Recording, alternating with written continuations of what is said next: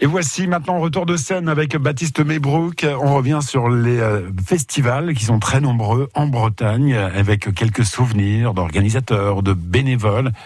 Les souvenirs par exemple de Cédric Le Bezec aujourd'hui, c'est un sonneur du Bagat de Guingamp, aussi sonneur dans le projet Braise Rock avec Patomet et il évoque pour nous aujourd'hui ses souvenirs du festival de la Saint-Loup à Guingamp.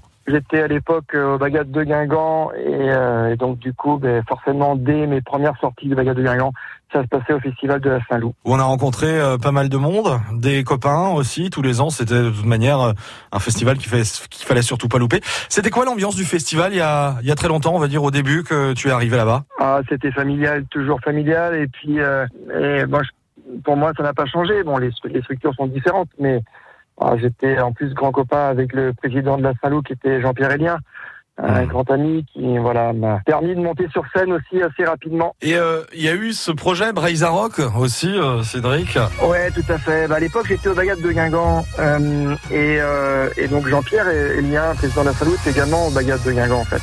Et il m'a laissé une carte blanche. Il m'a laissé une carte blanche pour monter un projet au Festival de la Saint-Loup.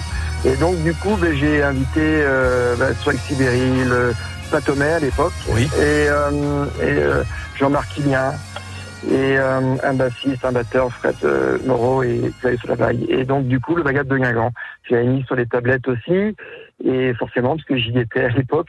Et, euh, et donc du coup, ben, euh, cette carte blanche a permis de mettre en place euh, un concert qui, du coup, ben, ne s'est pas arrêté après un concert puisque Presa Rock est né en fait de, ce, de cette carte blanche. Et après, nous sommes revenus à la Saint-Loup à quelques reprises.